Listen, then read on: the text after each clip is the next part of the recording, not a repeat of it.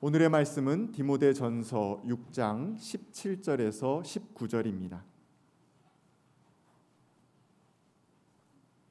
그대는 이 세상의 부자들에게 명령하여 교만해지지도 말고 덧없는 재물에 소망을 두지도 말고 오직 우리에게 모든 것을 풍성히 주셔서 즐기게 하시는 하나님께 소망을 두라고 하십시오.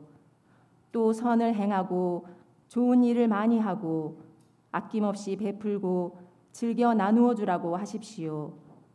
그렇게 하여 앞날을 위하여 든든한 기초를 스스로 쌓아서 참된 생명을 얻으라고 하십시오. 이는 하나님의 말씀입니다.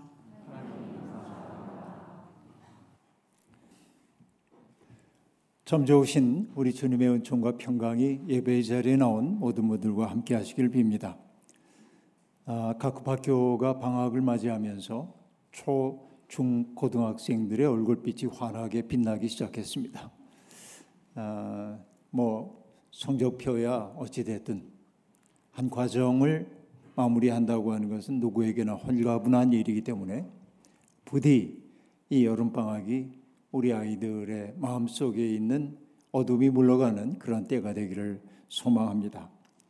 어, 많은 분들이 무더운 여름철이라고 휴가 여행을 계획하고 있습니다.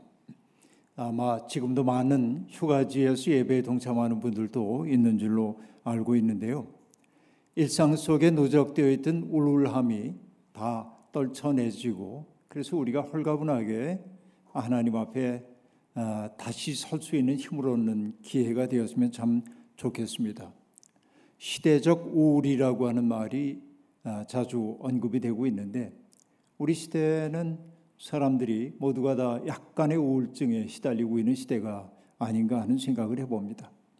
그 우울함이라는 게 우리 속에 멜랑꼬리한 것들을 만들어내기도 하고 그래서 이미 누릴 수 있는 삶의 기쁨들을 누리지 못하도록 만들 때도 아주 많이 있습니다.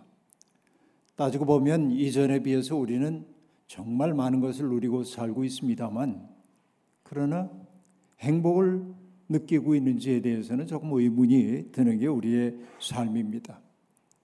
이전에 비해서 훨씬 풍요롭게 지내면서도 행복하다고 만족한다고 느끼지 못하는 까닭은 뭘까요? 그것은 남들과 나를 비교하기 때문에 그렇습니다. 이 비교 속에 악마가 있는 것 같습니다.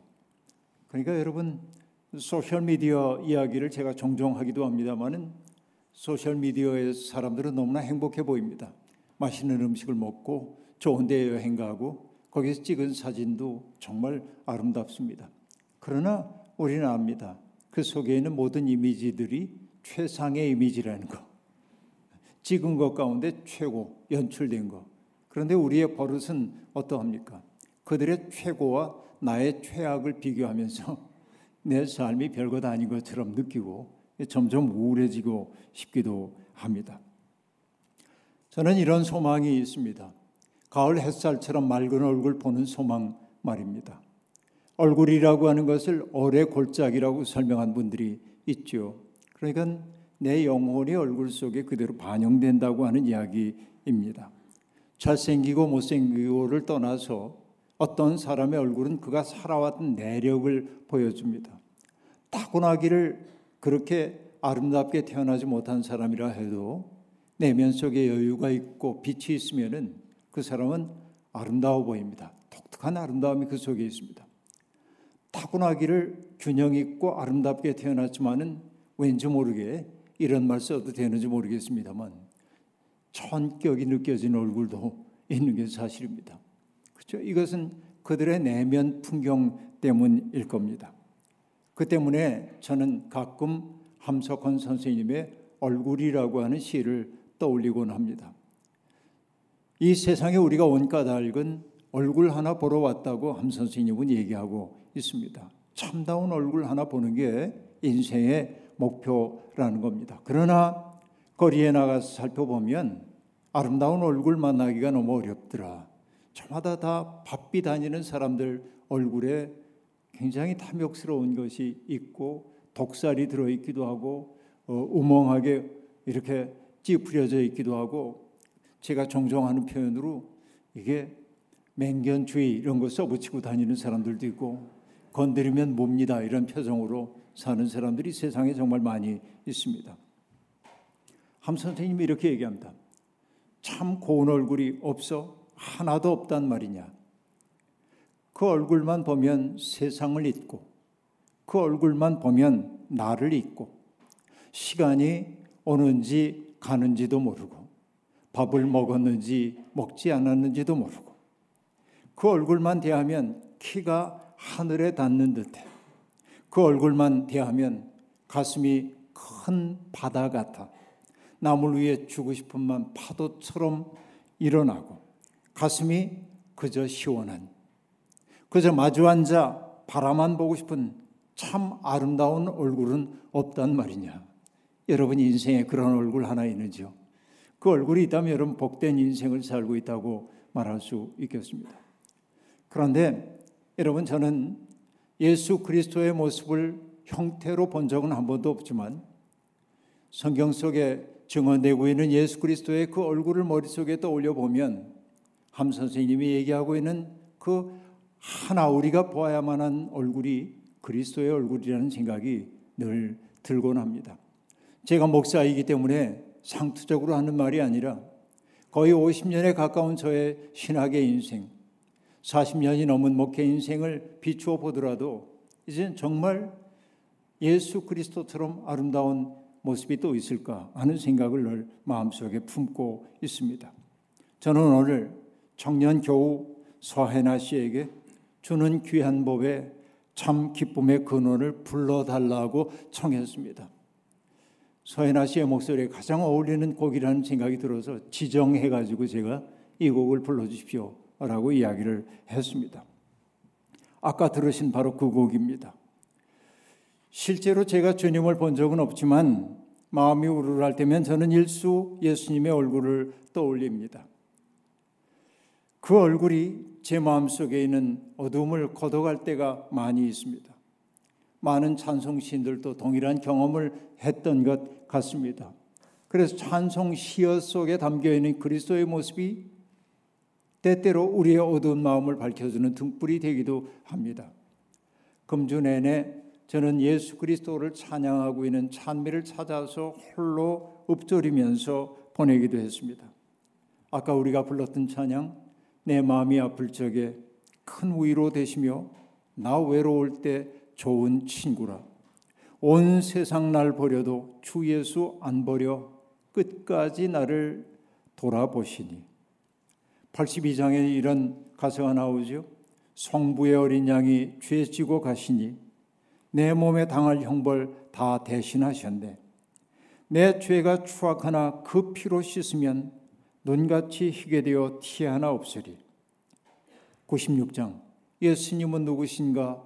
우는 자의 위로와 없는 자의 풍성이며 천한 자의 높음과 잡힌 자의 노임되고 우리 기쁨 되시네. 이렇게 노래합니다. 바로 이것이 예수 그리스도의 모습입니다. 여러분이 머릿속에 그리고 있는 주님은 어떠한 분입니까? 사람들이 객관적으로 하는 그 고백 말고 여러분의 인생길에서 만났던 그 예수 그리스도는 어떤 분인지를 찬송 시어들과 더불어 떠올려 보시기를 바랍니다. 물론 그렇다고 해서 예수님의 얼굴이 고요하고 맑고 빛나기만 한 것은 아닙니다. 저는 주님의 얼굴을 이런 모습으로도 떠올려 봅니다. 병들어 신음하고 있는 사람들과 귀신 들린 사람을 바라보면서 애태우시던 주님의 그 모습도 떠올리게 되고 나사로의 무덤 앞에서 우시던 그 얼굴도 떠올리게 되고 성전을 시장으로 바꿔버린 사람들을 내몰면서 진노하셨던 주님의 얼굴도 떠오르고 겟세만의 동산에서 피눈물을 흘리면서 절박하게 기도하던 그 얼굴도 떠올리고 십자가 위에서 조롱하는 물이 안타깝게 바라보며 저들의 죄를 용서해 달라고 빌던 주님의 모습도 떠올리고 마지막 순간 아버지가 내 영혼을 아버지께 맡기나이다 라고 말하면서 고요 속에 들어갔던 주님의 모습도 떠올리게 됩니다. 그 다양한 표정의 얼굴을 머릿속에 그려보는 것만으로도 우리가 정화되는 것을 느낄 때가 있습니다. 그리고 저는 기독교 신학이 예수 그리스도에 대해서 했던 그 고백을 그대로 느낍니다. 그분은 참 인간이었구나. 그분은 참 하나님이셨구나. 라는 것. 예수 그리스도가 참 하나님이라고 하는 그 말은 주님의 신분증에 그렇게 적혀 있기 때문에 하는 말이 아니고 바로 예수 그리스도와 만났던 사람들은 누구나 다 그분을 통해 영원의 그림자를 보았기 때문에 사람들은 그분을 하나님의 아들이라고 혹은 하나님이라고 고백했던 거예요. 그 투명한 얼굴, 세상을 가없이 사랑으로 대하는 그 얼굴을 보고 하늘을 느낄 수 없다면 우리가 어디에서 하늘을 느낄 수 있겠습니까? 예수 그리스도가 하나님의 아들이라는 것은 교리적 언어가 아니라 경험적 언어인 것입니다. 여러분, 세상이 복잡할수록 사는 일이 지리산 가리산 종잡을 수 없다고 느낄 때마다 주님의 얼굴을 떠올려 보면 좋을 것 같습니다. 주님을 만난 사람들, 진심으로 만난 사람들은 너나 없이 자신들이 거룩의 현존 앞에 있음을 느낄 수 있었습니다. 그 예수를 바라보면서 내가 거룩 앞에 있다는 사실을 사람들이 느꼈습니다. 무엇 때문일까요? 가만히 생각해 봅니다. 바로 예수 그리스도가 자아를 말끔하게 여윈 분이었기 때문에 그렇습니다. 주님은 지켜야 할 나라고 하는 게 없었습니다. 나의 이익, 나의 입장, 나의 체면 이런 것들이 주님을 사로잡지 않았습니다. 요한복음에서 예수 그리스도는 당신을 보냄을 받은 자로 분명하게 의식하고 사셨습니다. 보냄을 받은 자가 해야 하는 일이 있다고 한다면 무엇입니까? 보내신 분의 뜻을 행하는 것이었습니다. 주님은 하나님의 뜻에 대한 아멘이 되기 위해 당신을 말끔히 비운 존재였던 것입니다. 여러분 이것이 아름다운 인생 아니고 무엇이겠습니까? 어떤 사람들은 삶의 달관한 듯 보이는 사람들은 아주 우울한 어조로 이렇게 얘기합니다. 인생이라는 게 우연이지. 삶의 뜻이 있다면 무슨 뜻이 있겠어? 그냥 사는 거지. 왠지 달관해 보이긴 하지만은 그렇죠. 그것도 하나의 인생의 태도이긴 하겠습니다. 그러나 우리는 모든 생명이 하나님께로부터 왔다고 믿는 사람입니다. 삶이라고 하는 것은 소명이라고 믿는 사람들입니다. 이것은 인생에 대한 태도의 문제일 수 있습니다. 내 인생은 우연에 지나지 않아. 뜻이라고 뭐가 있겠어? 그냥 사는 거지. 이렇게 살 수도 있습니다. 그러나 나의 존재가 하나님이 보내주신 생명이라고 내가 이루어야 할 소명이 있다고 믿는 그 삶도 우리의 태도일 수 있습니다. 우리는 선택하는 것입니다. 여러분, 예수님의 삶은 아까도 말씀드린 대로 보내신 분의 뜻을 행하는데 온통 바쳐졌습니다. 보내신 분의 뜻은 무엇일까요? 여러분 순간순간마다 우리는 그 뜻을 여쭈며 살아야 합니다. 그러나 그 뜻이 명확하게 가리키는 지점이 있습니다. 주님은 이것을 명료하게 말씀하셨죠. 나를 보내신 분의 뜻은 내게 주신 사람을 내가 한 사람도 잃어버리지 아니하고 마지막 날에 모두 살리는 일이다 라고 얘기합니다. 요한복음 6장 39절인데요. 여러분 복잡한 말 다 걷어내고 얘기합시다. 나를 보내신 분의 뜻은 살리는 것이다. 라고 하는 거예요. 예수 그리스도는 당신의 삶을 뭐라고 여겼냐면 살리기 위해 보냄을 받았다. 이렇게 얘기하고 있는 것입니다. 지금 내 앞에 현존하여 있는 사람 하나하나가 내 마음에 들고 안 들고를 떠나서 그들의 존재는 하나님이 내 앞에 이끌어 주신 사람으로 주님은 여기고 살았고 그리고 당신이 해야 할 일이 있다고 한다면 그의 생명을 풍요롭게 만드는 것이라고 주님은 말씀하고 있는 거죠. 이게 소명이에요. 나는 이 일을 위해 이 세상에 왔다라고 얘기하고 있습니다. 여러분, 사람들은 일수 다른 사람들로부터 내게 필요한 것을 얻어내려고 합니다.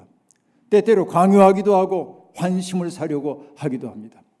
그러나 예수 그리스도는 자기 앞에 있는 사람에게 내가 줄 수 있는 것이 무엇인지를 묻는 분이었습니다. 그렇게 주님은 당신을 선물로 내주는 분이었죠.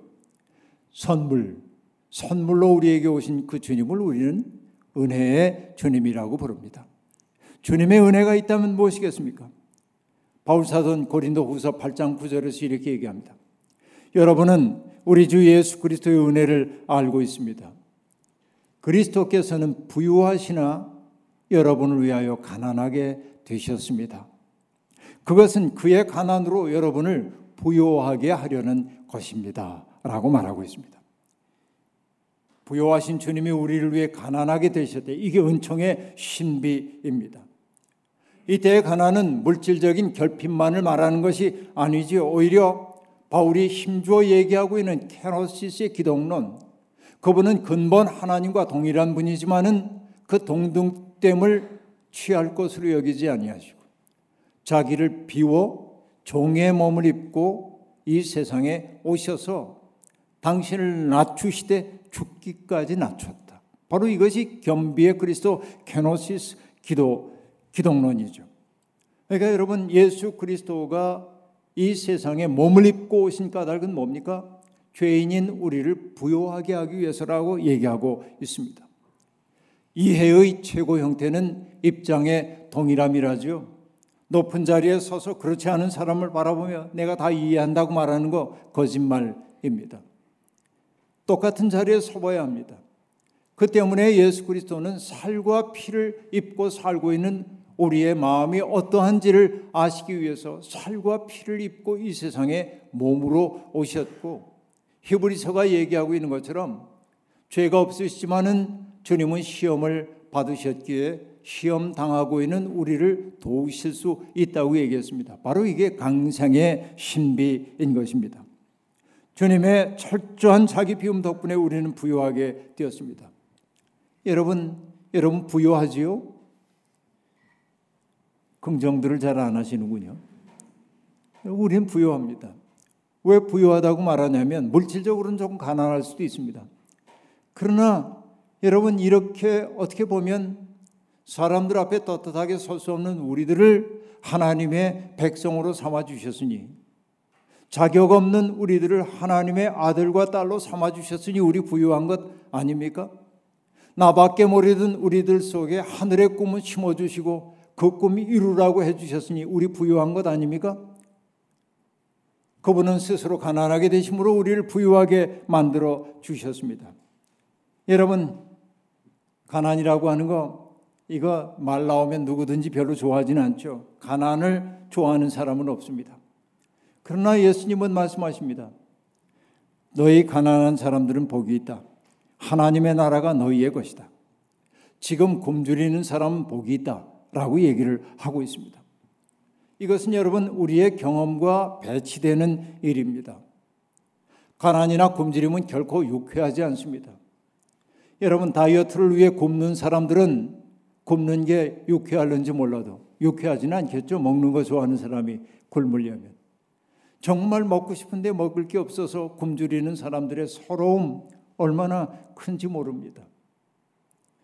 스스로 자발적인 가난을 선택한 사람도 있지만은 누리고 싶은 게 많은데도 누릴 수 없는 가난한 사람도 있잖아요. 그러니까 가난이나 굶주림은 유쾌하지 않습니다. 그것은 사람을 절망의 벼랑 끝으로 내몰기도 하고요. 자기의 삶이 무가치하다고 느끼게 만들기도 합니다. 삶이 무의미하다고 느끼게 만들기도 합니다. 그래서 내가 너무나 가난해, 속상해 라고 생각하는 사람은 두 가지의 부정적 감정에 시달리기도 합니다.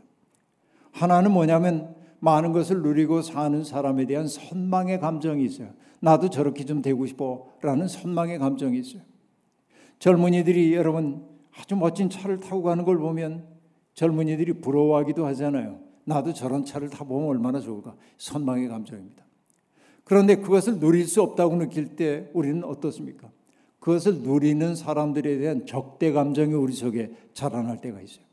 저 사람들이 저렇게 누리는 것은 뭐뭐 뭐 때문일 거야 라고 말하면서 그들을 깎아내리려고 하기도 합니다. 여러분 선망과 원망 사이에 바닥 있는 사람들은 참 불행합니다. 왜냐하면 그들의 삶 속에는 기쁨이 없고 감사가 없기 때문에 그렇습니다. 언제나 자기가 누릴 수 있는 것이 있음에도 불구하고 건너편을 바라보며 자기의 결핍만을 생각하는 사람이 어떻게 행복할 수 있겠습니까? 그는 불행하기로 작정한 사람이나 마찬가지입니다. 예수님은 가난 그 자체를 미워하려는 것은 아니지만은 시선을 조금 바꾸어 볼 것을 우리에게 요구하고 있습니다. 가만히 보면 딱한 사람들은 많은 것 누리지 못하는 사람들이 아니라 오히려 남이 누려야 할 목까지 빼앗아 자기 배를 불리는 사람들이라는 것입니다. 그들은 어떻게 보면 부유한 듯 하지만은 실상은 가난한 사람들입니다. 16세기 사상가인 미셸 드 몽테뉴는 이런 말을 남겼습니다.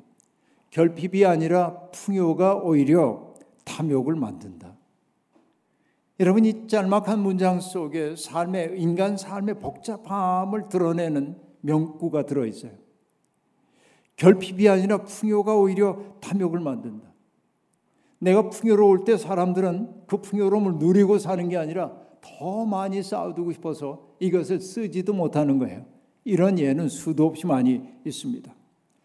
돈이 만일 우리를 오만하거나 무정하게 만든다고 한다면 내게 있는 그 돈의 풍요로움은 행운이 아니라 저주라고 보아야 할 것입니다. 뿐만 아닙니다. 남의 몫을 빼앗아 홀로 배를 불리는 사람의 부를 하나님은 미워하십니다. 하나님은 가난하고 억압받는 이들 편에 서서 세상의 불공평과 억압을 제거하시는 분입니다. 당장 우리 눈엔 그렇게 보이지 않아도 하나님의 심판의 저울은 어긋나는 법이 없습니다. 다만 우리의 시간과 우리의 방법대로 그 일이 일어나지 않을 따름입니다. 하나님은 정의를 세워 가난한 이들이 도둑맞은 존엄성을 회복시켜 주려 하십니다. 우리는 가난 그 자체를 미화해서는 안 됩니다. 하지만은 부를 그 인생의 척도로 삼아서는 안 됩니다. 가난이 때때로 복이 되는 것은 세상을 보는 새로운 눈을 열어주기 때문입니다. 눈물의 자리에 서본 사람이라야 눈물 흘리는 사람의 사정을 알아차립니다. 물론 모두가 그렇다는 얘기는 아닙니다. 자기의 고통스러운 경험 때문에 더 이악스러워진 사람도 있습니다. 그러나 자기의 고통 때문에 눈물 흘리는 사람들의 입장을 이해하는 이들이 있습니다. 꽤 오래 전입니다만은 어느 날 텔레비전을 이렇게 보고 있는데 다큐멘터리가 진행이 되고 있었습니다.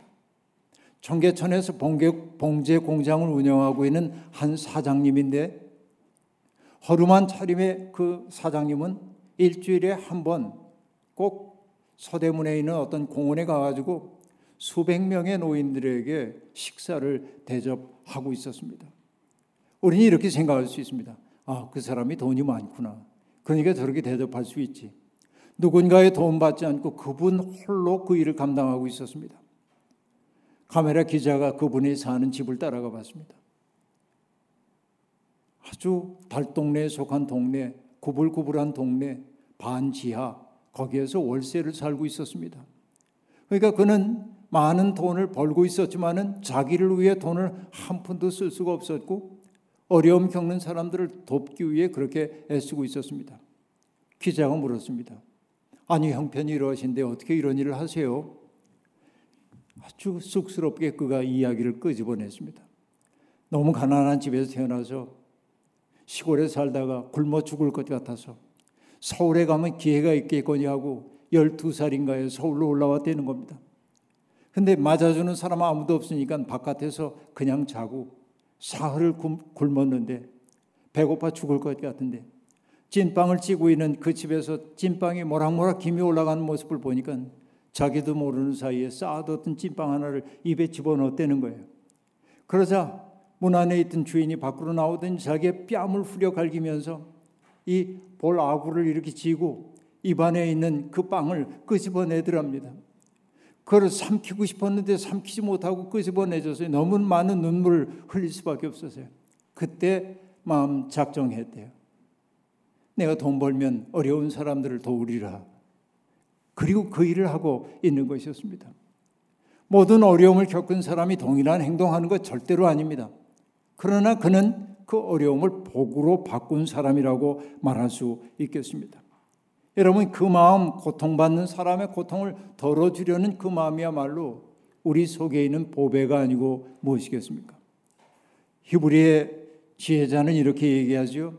금과 은이라는 게 우리 보배인 줄 알지만은 그러나 정말 귀한 보배는 지각 있게 말하는 입이다 하고 말하기도 합니다.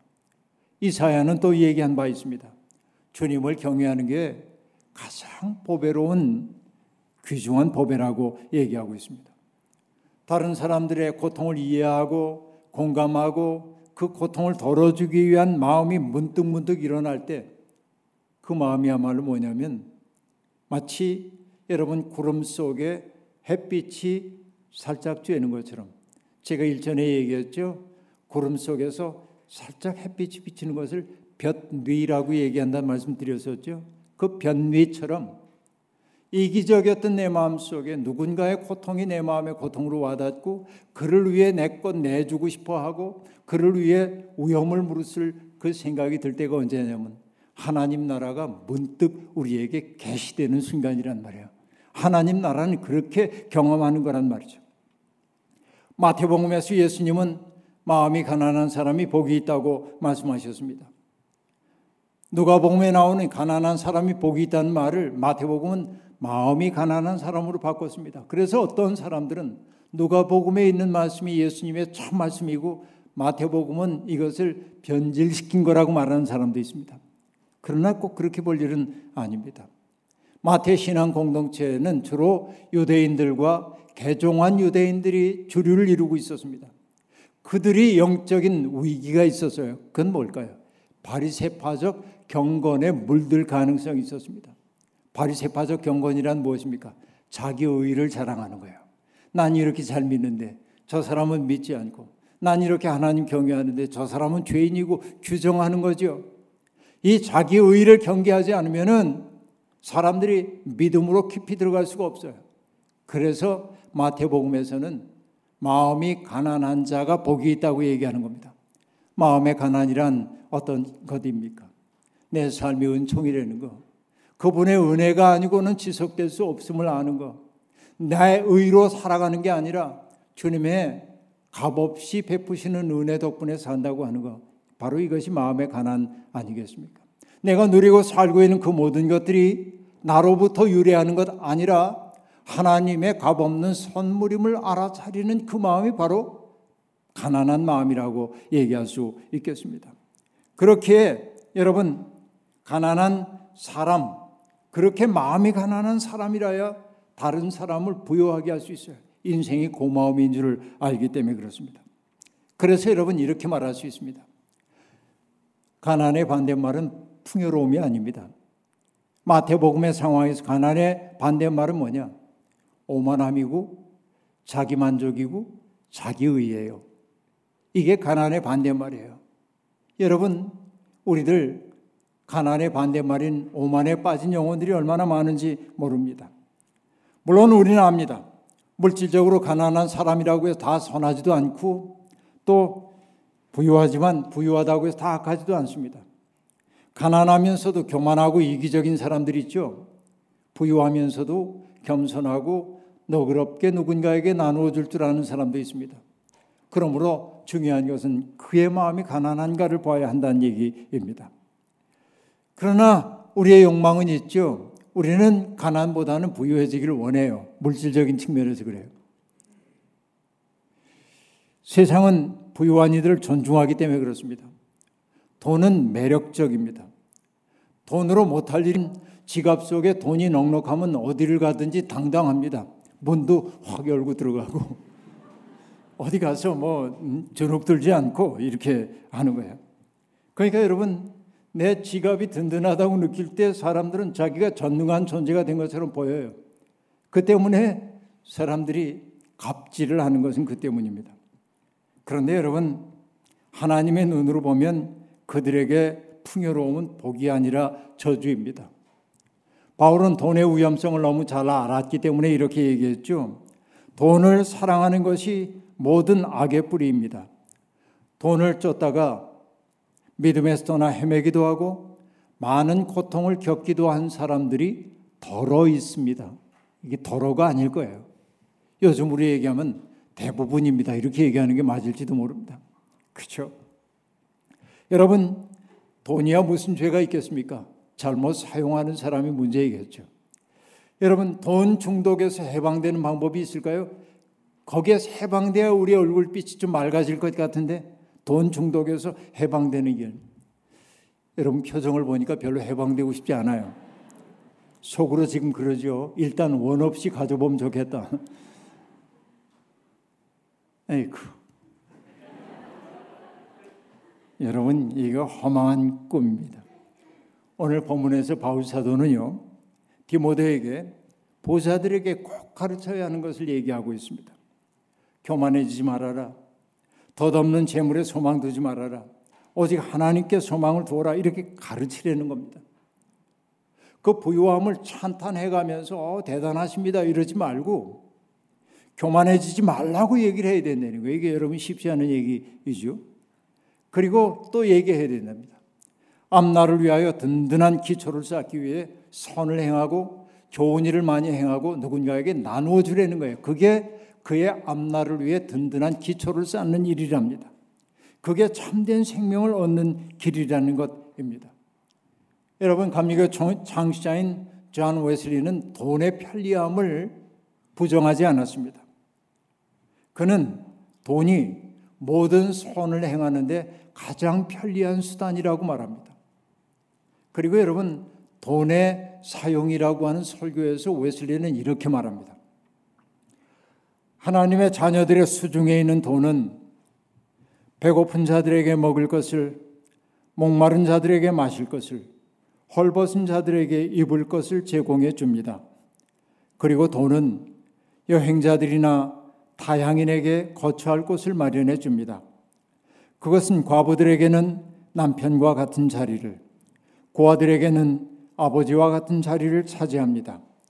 우리는 억눌린 자들을 보호할 수 있으며 병든 자에게는 건강을, 고통받는 자에게는 안위를 줄 수 있습니다. 눈먼 자에게는 눈과 같이 되고 다리를 저는 이들에게는 발이 될 수도 있습니다. 뿐만 아니라 죽음의 문에서 끌어올릴 수도 있습니다. 라고 말합니다. 뭐가 그런다고요? 하나님의 자녀에 있는 수중에 있는 돈이 그러하답니다. 그런데 내 수중에 돈이 있는데도 이런 일들을 하는 일과 무관하게 산다면 앞에 전제 하나님의 자녀가 아니라고 얘기할 수도 있어요. 이걸 우리는 무섭게 봐야만 하는 것입니다. 웨슬리는 이렇게 얘기합니다. 화려한 식사, 값비싼 의복, 사치스러운 물건으로 돈을 함부로 낭비하지 말아야 한대. 이게 감리교인들의 삶이어야 한답니다. 필요 이상의 자랑이나 정욕, 더 많은 허영심이나 우매함, 해로운 욕망에 사로잡히지 않기 위해 우리가 돈을 쓰기 전에 물어야 할 질문들이 있다고 얘기합니다. 네 가지인데 간단하게 얘기하면 이렇습니다. 이것을 지출할 때 첫째, 이것을 지출할 때 나는 나의 신분에 맞게 행동하고 있는가? 신분이라고 해서 내가 사회에서의 계급 얘기하는 게 아닙니다. 나는 하나님의 청지기로 살고 있는가? 이 질문을 던지려는 거예요. 첫 번째입니다. 두 번째, 주님의 말씀에 순종하는 마음으로 이렇게 하고 있는가라는 거예요. 나의 지금 소비 행위가 주님의 마음에 맞는 것인지를 물어야 한대. 셋째, 이러한 행동과 소비가 예수 그리스도를 통해서 하나님께 바치는 희생 제물이 될 수 있는가라고 묻습니다. 이게 참 중요한 것입니다. 여러분 이러면 우리가 맨날 그냥 정말 형편없는 음식 먹고 문화생활도 못하고 그러란 얘기가 아니고 웨슬리는 이렇게 얘기합니다. 나와 내 가족이 인간다운 삶을 살기 위해 필요한 것들을 공급하는 것은 하나님께 바친 행위래요. 나의 허용을 위해서가 아니라 나의 정욕을 만족시키기 위해서가 아니라 인간다운 삶을 위해 소비한 그 돈은 하나님께 봉헌한 행위래. 이게 놀라운 인식이라고 얘기할 수 있습니다. 정도의 문제이겠죠. 그러니까 정말 나의 행동과 소비가 그리스도를 통해 하나님께 바치는 희생 제물이 되는 것. 마지막으로 묻습니다. 이러한 일 때문에 내가 의로운 자들이 부활할 때 상급을 받을 수 있다고 믿을 만한 근거가 있는가? 내가 하는 소비 행위가 마지막 날에 하나님의 칭찬을 받을 수 있겠는지를 물으며 살라고 얘기합니다. 여러분 쉽지 않지만 조금이라도 실천해 보십시다. 정말 이럴 때 우리의 삶이 맑아질 겁니다. 예수님은 당신의 것이라고는 아무것도 없다고 생각하셨기에 당신 자신을 선물로 사람들에게 주실 수 있었습니다. 그 철저한 자기 비움이 있었기에 주님의 얼굴은 맑았고 아름다웠습니다. 주님을 믿는 사람들은 주님을 닮아야 합니다. 하나님께서 우리의 마음속을 비추셔서 예수 그리스도의 얼굴에 나타난 하나님의 영광을 아는 빛이 우리 속에 충만해지기를 소망합니다. 우리가 살아가는 모습을 바라보면서 사람들이 그동안 하나님이 계신지 몰랐지만 당신을 보니 하나님 계신 것 같아요. 예수가 누구인지 몰랐지만 당신을 보니까 그 예수 믿고 싶어요. 이렇게 말하는. 나는 신앙이 뭔지 모르지만 당신 얼굴을 보니 나도 교회에 가고 싶어요. 이렇게 말할 수 있는 삶이 되기를 소망합니다. 우리가 사는 모습이 어둡고 냉랭한 세상을 밝히는 따뜻한 빛이 되기를 원하고 우리의 유일한 고백이 주는 귀한 보배 참 기쁨의 근원 이 고백이 우리의 삶의 진정한 고백이 되기를 주의 이름으로 축원합니다. 아멘. 주신 말씀 기억하며 거듭의 기도 드리겠습니다. 하나님 성 어거스틴은 자신의 삶을 돌아보면서 나는 진리를 피하면서 찾고 있었다고 고백했습니다. 우리는 모두 행복을 원하는 사람들인데 행복을 피하면서 찾고 있는지도 모르겠습니다. 행복의 길이 이미 주어져 있건만 우리는 그것 거들떠 보지도 않고 남들이 제시하는 행복의 조건에 맞추어 살려다 보니 언제나 결핍을 느끼며 살아왔습니다. 우리의 마음이 결핍된 그것은 하나님을 모실 자리에 하나님 아닌 다른 것들을 모시고 있기 때문입니다. 주님, 주는 귀한 보배, 참 기쁨의 근원. 이것이 우리의 진실한 고백이 되게 도와주셔서 우리의 삶이 그 은혜로 충만해져 작은 일에도 만족하고 기뻐할 줄 아는 사람들이 되게 도와주옵소서. 예수님의 이름으로 기도하옵나이다. 아멘.